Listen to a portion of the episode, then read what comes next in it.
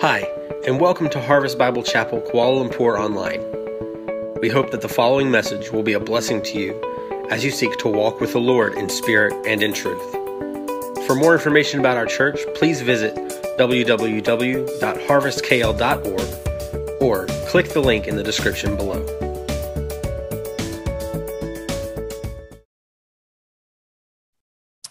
Good morning, church. Let's try that again. Good morning, church. Good morning. Oh, yes. You know, when you have the time of like greeting each other, you know, the, the no one wants to sit up in the the front front, and so it's always a lonely time for the the pastor. Uh, when I was in uh, just finished university, I was uh, asked to help with a kind of a camp kind of thing for uh, kids that were just entering university in the States.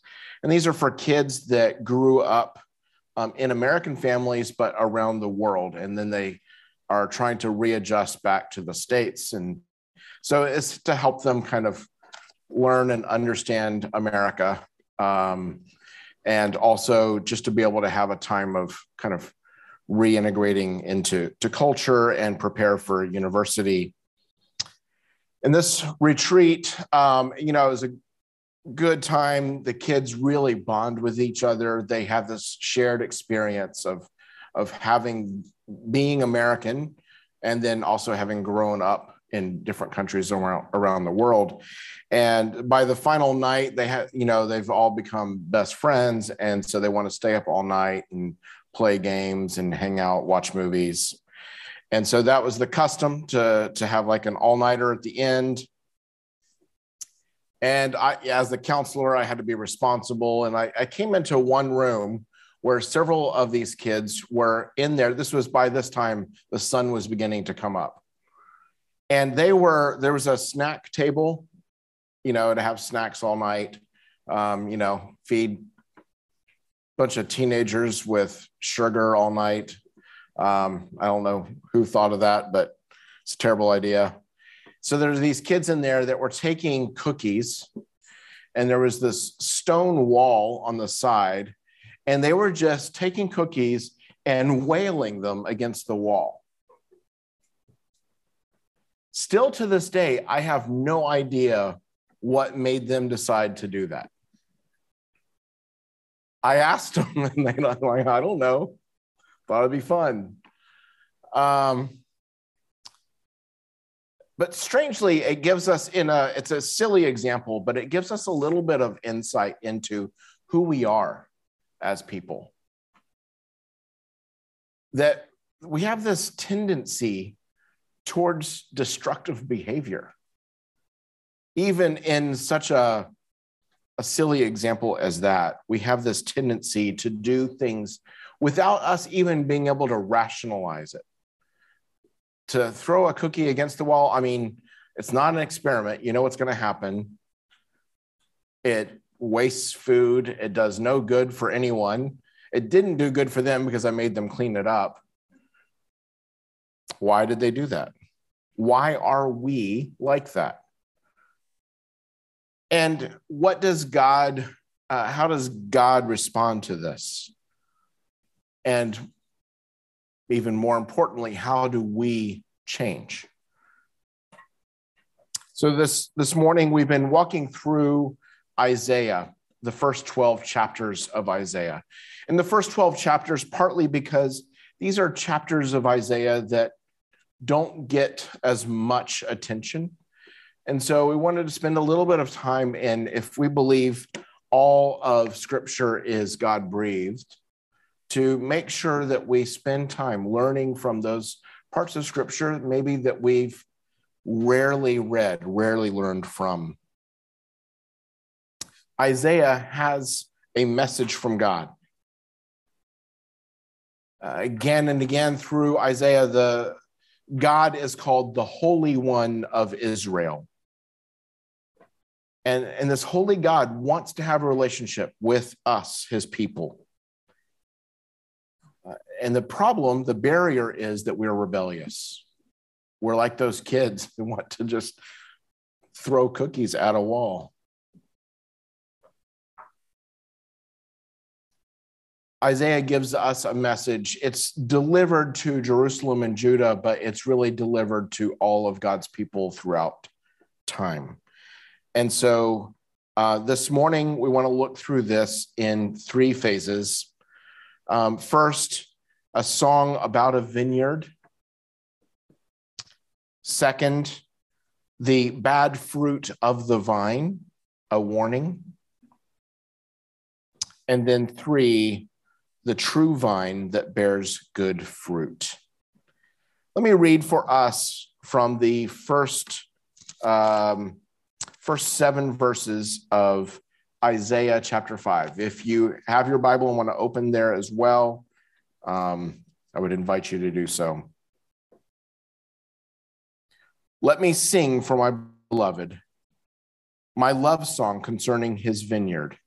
My beloved had a vineyard on a very fertile hill. He dug it and cleared it of stones and planted it with choice vines. He built a watchtower in the midst of it and hewed out a wine vat in it. And he looked for it to yield grapes. But it yielded wild grapes. And now, O inhabitants of Jerusalem and men of Judah, Judge between me and my vineyard. What more was there to do for my vineyard that I have not done in it? When I looked for it to yield grapes, why did it yield wild grapes? For now I will tell you what I will do to my vineyard. I will remove its hedge, and it shall be devoured I will break down its wall, and it shall be trampled down. I will make it a waste. It shall not be pruned or hoed, and briars and thorns shall grow, grow up. And I will command the clouds that they rain no rain upon it. For the vineyard of the Lord of hosts is the house of Israel, and the men of Judah are his pleasant planting. And he looked for justice but behold, bloodshed for righteousness. But behold, an outcry. This is the word of the Lord. So this is a poem. It's a it's a love poem. It's a romantic love song. God is telling his people who he calls his beloved that he has done what needs to be done to provide them the best kind of life. It uses poetic imagery. And I don't know about you and your history of taking any English classes or literature classes.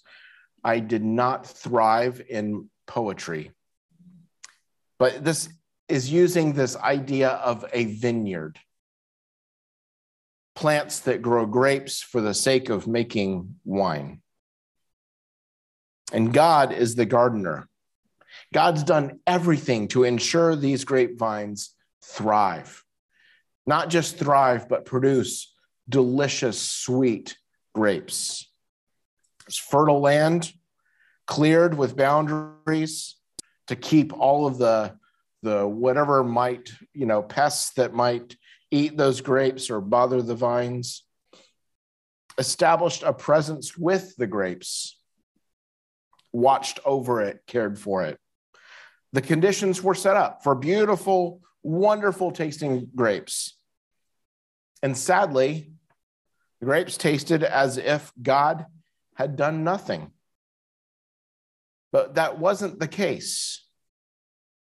We see in verse 4 what more was there to do for my vineyard that I have not done for it?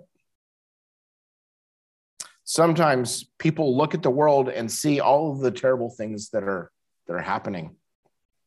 And they think it seems like god is not involved at all. And strangely god is actually saying the same thing. He's looking at, down at this vineyard and like i did everything for this and it's as if I'm not even there. It's not because God is distant, it is because his people became distant.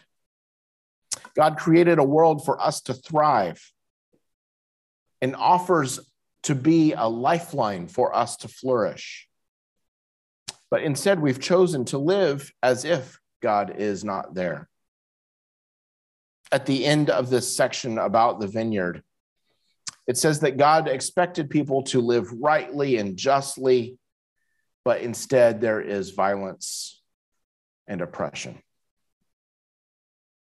So, the, the big chunk of this chapter then works out these warnings.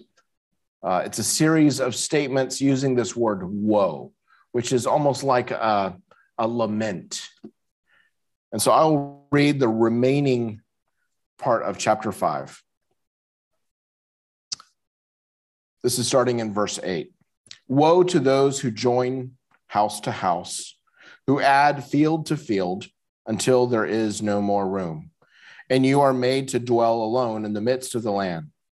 The Lord of hosts has sworn in my hearing Surely many houses shall be desolate, large and beautiful houses without inhabitant. For 10 acres of vineyard shall yield but one bath, and a homer of seed shall yield but an ephah. Woe to those who rise early in the morning, that they may run after strong drink, who tarry late into the evening, as wine inflames them. They have lyre and harp, tambourine and flute, and wine at their feasts but they do not regard the deeds of the Lord or see the work of his hands. Therefore, my people go into exile for lack of knowledge. Their honored men go hungry, and their multitude is parched with thirst. Therefore, Sheol has enlarged its appetite and opened its mouth beyond measure, and the nobility of Jerusalem and her multitudes will go down her revelers, and he who exults in her. Man is humbled, and each one is brought low, and the eyes of the haughty are brought low. But the Lord of hosts is exalted in justice, and the holy God shows himself holy in righteousness. Then shall the lambs graze as in their pasture, and the nomads shall eat among the ruins of the rich. Woe to those who draw iniquity with cords of falsehood, who draw sin as with cart ropes, who say, Let him be quick, let him speed his work, that we may see it. Let the counsel of the Holy One of Israel draw near. Let it come, that we may know it.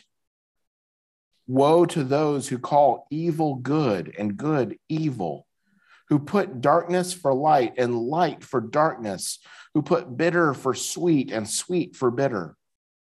Woe to those who are wise in their own eyes and shrewd in their own sight. Woe to those who are heroes at drinking wine and valiant men in mixing strong drink, who acquit the guilty for a bribe and deprive the innocent of his right. Therefore, as the tongue of fire devours the stubble, and as dry grass sinks down in flame in the flame, so their root will be as rottenness, and their blossom go up like dust. For they have rejected the law of the Lord of hosts, and have despised the word of the Holy One of Israel. Therefore, the anger of the Lord was kindled against his people, and he stretched out his hand against them and struck them, and the mountains quaked, and their corpses were as refuse in the midst of the streets. For all this, his anger has not turned away, and his hand is stretched out still. He will raise a signal for nations far away and whistle for them from the ends of the earth. And behold, quickly, speedily they come. None is weary, none stumbles, none slumbers or sleeps, none, not a waistband is loose, not a sandal strap broken. Their arrows are sharp and their bows bent, and their horse, horse hooves seem like flint, and their wheels like the whirlwind. Their roaring is like a lion. Like the young lions, they roar, they growl and seize their prey. They carry it off, and none can rescue. They will growl over it on that day, like the growling of the sea. And if one looks to the land, behold, darkness and distress, and the light is darkened by its clouds. This is the word of the Lord. It's a hard word today. And maybe this is the reason why these are not among the most popular chapters in the Bible.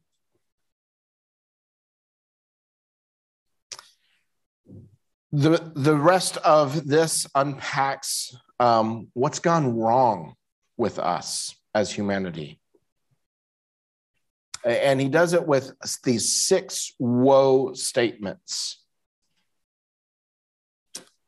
Um, Isaiah uses this imagery that it may be a little difficult for us to understand um, at first glance. But what unfolds in these verses really is amazingly universal. Like it applies to them 2,700 years ago, and it applies to us today. It applies to people in the West and the East, in the North and the South. It's insightful. We won't be able to tackle everything in depth. Um, the, the preacher, the Welsh preacher, uh, Martyn Lloyd-Jones, wrote 200 page book just on this chapter of Isaiah. There's a lot in here that we could unpack. There's a penetrating nature to scripture if we give it the space to work. Here we have a chapter that many have not read, or if you have read it, maybe you read it quickly and, and moved on to another passage. There's so much that, that can speak to our lives today. So let's run through five of these woes and we'll see how they actually build on each other. It's going to, we're going to be dealing with sin, but maybe not the way we normally think about sin. We normally think about sin in terms of actions, lies, acts of adultery, uh, stealing, murders, those are acts. And we often relegate sin to those types of, of actions. But here God shows us sin is more subtle and alluring and addicting than any of us want to admit. The first woe is a woe to greed and materialism. And this is a hard one to preach on because uh, it, it stings in my direction.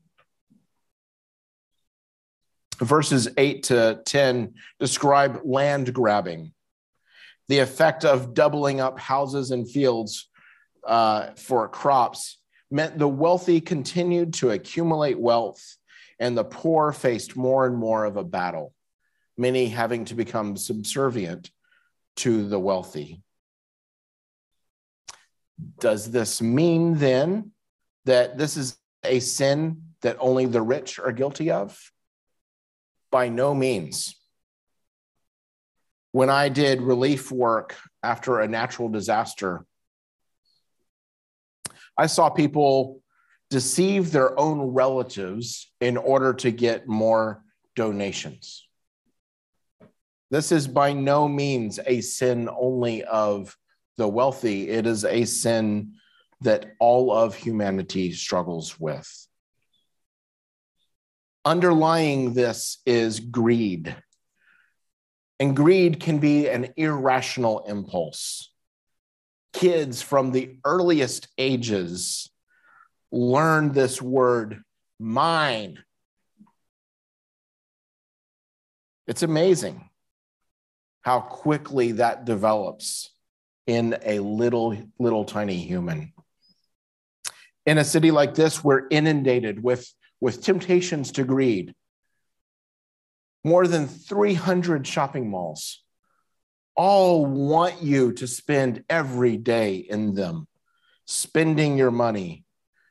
We're even told sometimes, I know, I know my government sometimes tells us to, to go and spend money. It's good for the economy, which is good for everyone. But do you see what happens there? There's sort of this weird twist Basically, you go and spend a bunch of money on yourself, buying yourself stuff. And it's somehow as if you're doing good for the world. Doesn't quite work that way.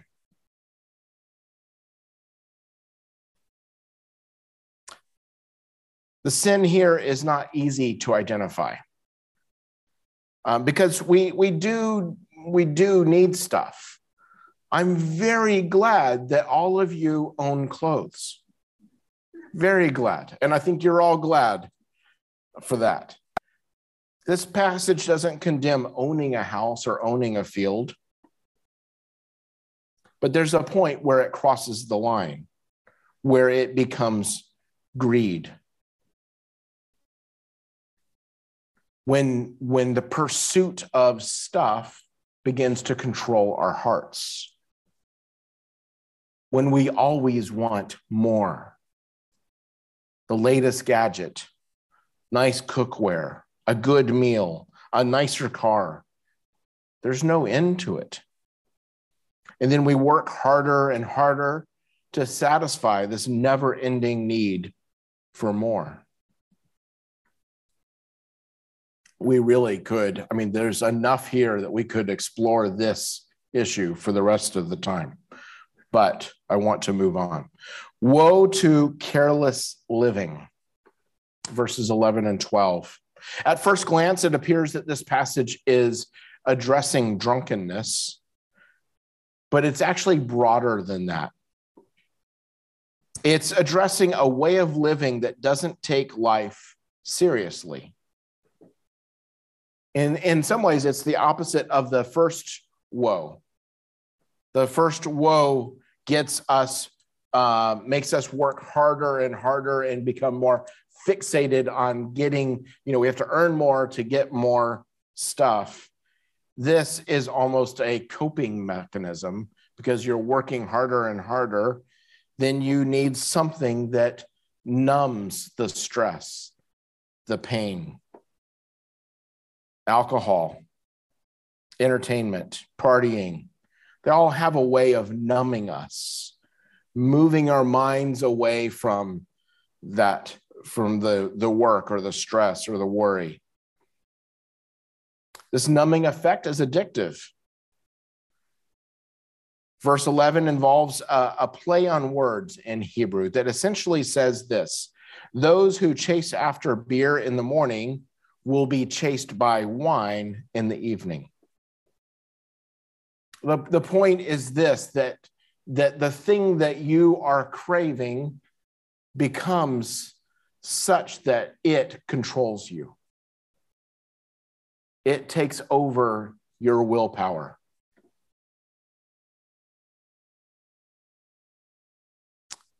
Just like materialism billions of dollars are spent to entice you into constant entertainment and a pursuit of pleasure. Just like materialism, it can control us and monopolize our affections. It's uh, sad how often I see families sitting together in a restaurant at a table, none talking to each other, all just watching videos on their phones. Now, there's maybe a part of you that's saying, maybe that's just the era we're in. You old man, get used to it. Or have we let constant entertainment rob us of real relationships? We know that greed is a sin. Even if we find it hard to recognize it in our own lives. We know it's a sin. But a constant desire for fun and entertainment can actually be just as selfish and do just as much harm to our hearts. Woe to those who call evil good. Verse 20.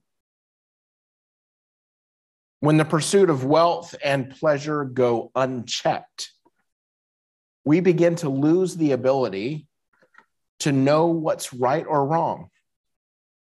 You may have heard the phrase moral compass. A compass is used to tell you which direction is north.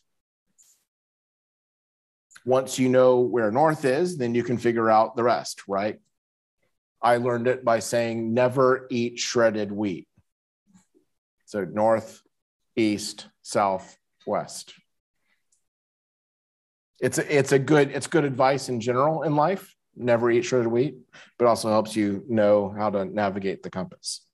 But the the point of a compass, then once you know north, you can get your way out of wherever you're lost in or whatever wilderness you find yourself in. However, there are some objects that can distract a compass. Magnetic objects can give it a false reading. Similarly, our moral choices can be thrown off when we fill our hearts with greed, lust, constant entertainment. We need a moral compass without distraction. This past week, um, there a report came out in the United States about the largest Protestant denomination in the U.S. Uh, called the Southern Baptist Convention. The report was an external study. In other words, an outside group took on this uh, study to evaluate the denomination's responses to reports of sexual abuse within Southern Baptist churches all over the United States. Sadly, the report revealed leaders in the, denom- in the denomination, like top leaders in the denomination, covering up the reports of abuse, especially by pastors.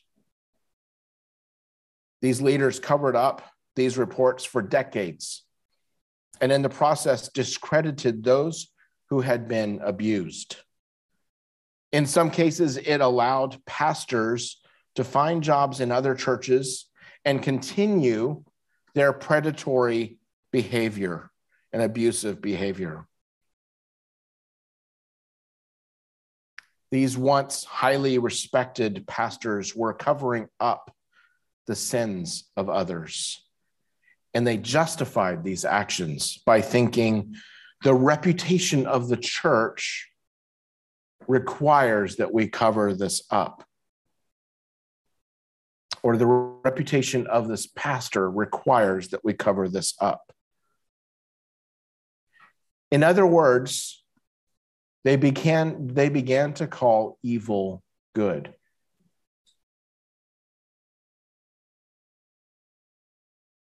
Their moral compass was not functioning. The damage these men inflicted in the lives of so many victims and their families and the churches they let down is beyond calculation. Sin is sinful, and our sinful responses to sin is also sinful. I know that's a lot of repetition of a word. Sin is sinful, and our sinful responses to sin is also sinful. In other words, it's not just a matter of our sin, but it's also then how we respond to our sin. Woe to self sufficiency, verse 21. Once we begin to justify our sin by calling it good, we cut God out of our thinking. We make ourselves the judge of what is right, which basically means we are replacing God with ourselves this report that I referred to on decades of cover ups regarding terrible accounts of abuse was made worse when decision makers chose to listen to legal advice rather than what was discerning what was right before God. The lawyers were paid to protect the institution. It was an act of self sufficiency. And we need to be clear as Christians that no matter what, sin has no place in God's kingdom.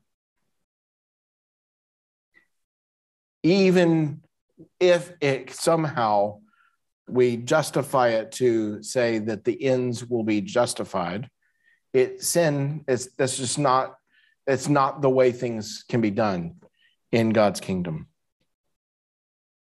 The final woe, woe to injustice, verses 22 to 25. When we lose our moral compass and we rely on ourselves rather than God, it can only lead towards injustice. This is what we saw in the cover ups in this report.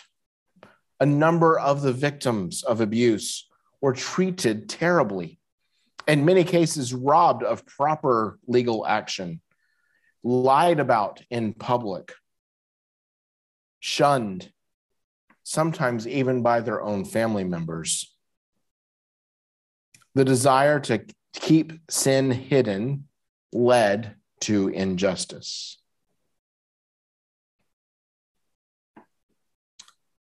So, what we see is this almost accumulation in these woes. There's, there's, there might be in your thinking, you know, materialism is like, um, you know, it's it's low level sin. It's you can, you know, like the way we describe a white lie, right? It's it, you're just dabbling in in light sin. And, and what what this passage brings to light is little things matter. The way we think about what we buy and how we spend our time, that that shapes us, that forms us. When we devote more and more of our resources to personal entertainment and accumulation, the more we deceive ourselves into self sufficiency. We become our own kings and queens. This distorts how we think about others and God. And here in Isaiah, we're reminded of this danger of steering away from God and our desperate need for God in our lives. He is the one who gives us the true lifeline. Uh, a few years back, well, let me say this. I've had I've had dengue fever twice. The first time I had it, it was fairly obvious. Um, you know, I started to have little little red bumps all over my skin, and I had a fever. And I said, I think I have dengue fever. And I went to the doctor, and the doctor says, You have dengue fever. Um, and he did a test, and my my blood levels were okay. And he said, just go home and drink tons and tons of water. And that's what I did. I drank water like I've never drunk water before and recovered. It, it, it was not so bad. The second time, I didn't know I had dengue fever. I didn't get the little red bumps that, you know, tell you that you might have dengue fever. I thought I just had maybe some kind of flu. I was it was a busy season. I was pushing hard. My body body was exhausted and I just kept getting worse and worse. And so we went to the doctor and same doctor. And this time, uh, you know, he said, You have dengue fever. And I said, Okay, so can I just take water and drink a lot of water? He's like, No, you need to go to the hospital and it wasn't the most, you know, I don't know when a convenient time to go to the hospital is, but this was not a convenient time to go to the hospital. And so we asked, well, what if we go tomorrow morning? He said, you could die. Okay. go to the hospital, we will. Um, our my platelet count was just dangerously low, and I needed outside help. I needed an intravenous lifeline to put fluids back into my body. When we are stuck in our sinful habits, we need external help. The true third, the third point, the true vine that bears good fruit.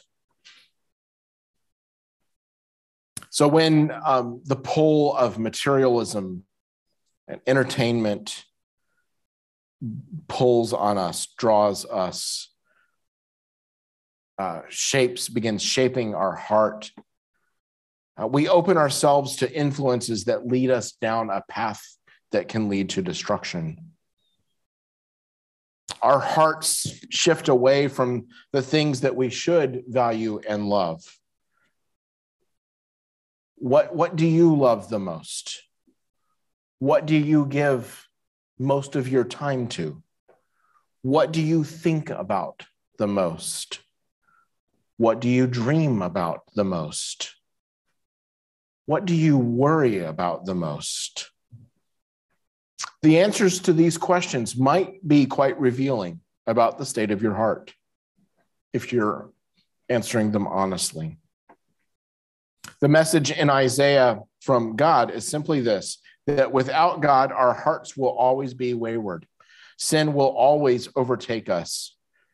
We will only produce sour, terrible fruit. And God, we saw, God did so much already he sets us up to thrive and be fruitful, and yet we fell short. God gave us warnings like we have in this chapter. But even with the warnings, we did not correct our course. What more could God do? What God could do was he sent his son to become the true vine I'm going to, we read from John chapter 15 earlier. I'm going to read these words again. These are the words of Jesus I am the true vine, and my Father is the vine dresser. Every branch in me that does not bear fruit, he takes away. And every branch that does bear fruit, he prunes, that it may bear more fruit.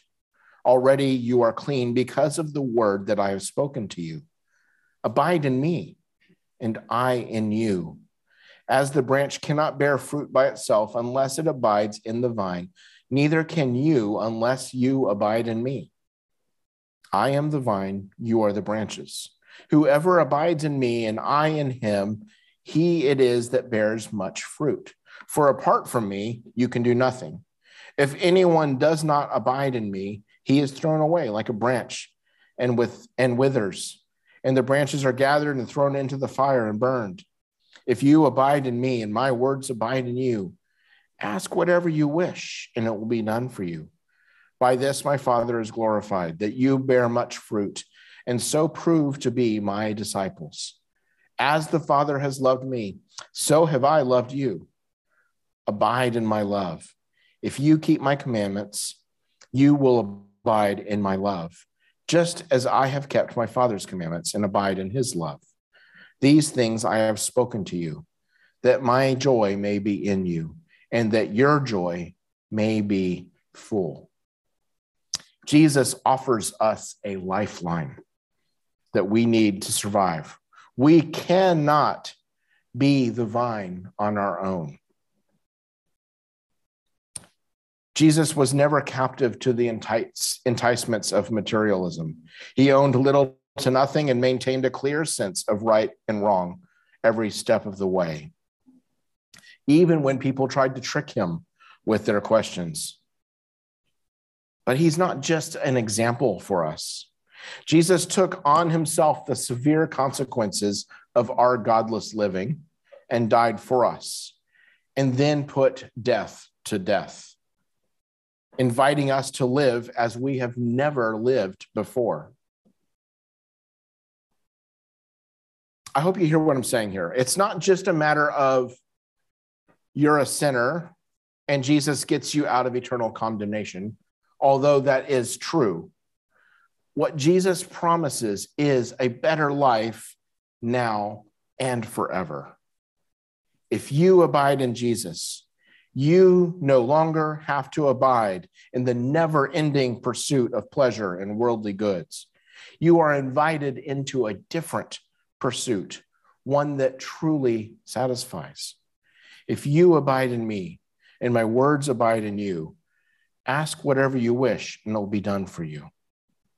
So finally, last last few comments here. Some things to take away from this. Four things. Hear the warning. I think we can have a tendency to want to just dismiss the warning. Oh yeah, yeah, sin bad. I'll try try better. Uh, that's not that's not what we're saying here. That's not what this is pointing out. It's pointing out that our sinfulness goes so much deeper than we realize. And it's it's a complicated thing in a very complicated world. Where is that line of materialism? Where is that line for entertainment? I'm not telling you to go and cancel your Netflix account. But Netflix, I mean, they they design their stuff so that it just keeps you sucked in for for days if you let it.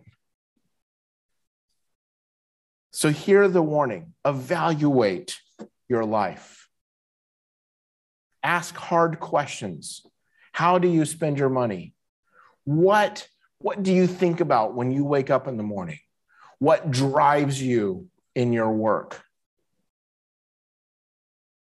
Evaluate your life in light of God's word. Thirdly, abide in Christ.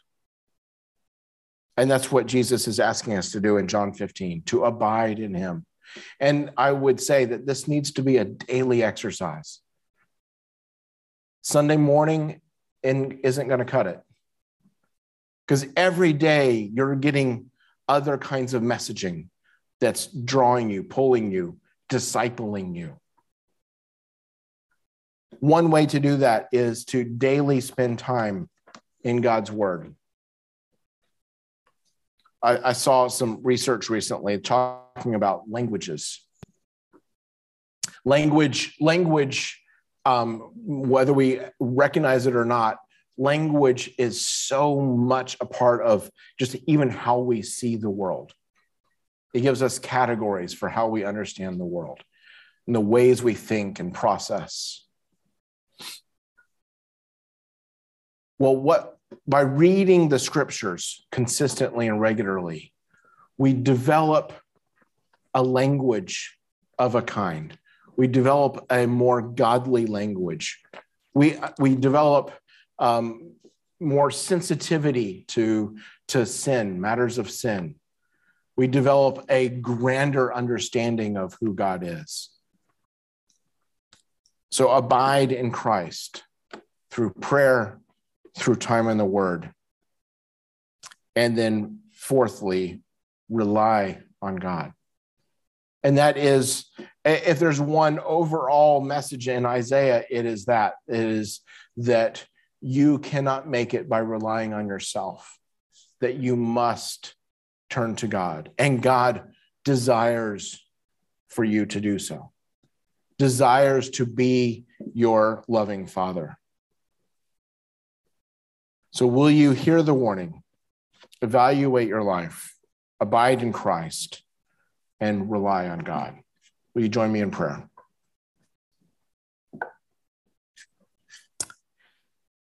Father, we um, we confess this is a hard word. Um, it's it's a word that um, exposes aspects of of my life that I don't always want to think through or evaluate.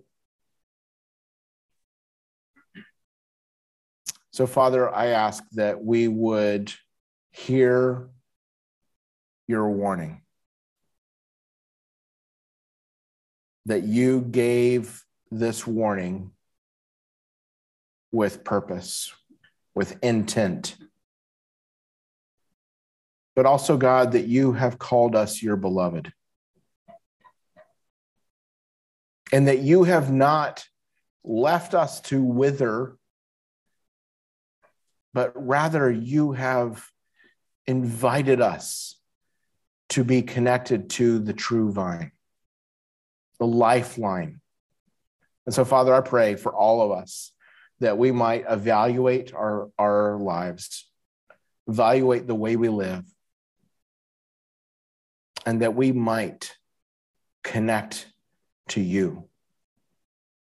We thank you, God, that, that all that we have done,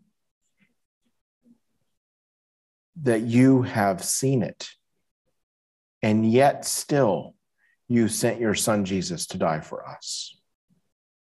We thank you for salvation. We thank you for life, and we thank you for the joy that it brings us. It's in the name of Jesus we pray. Amen.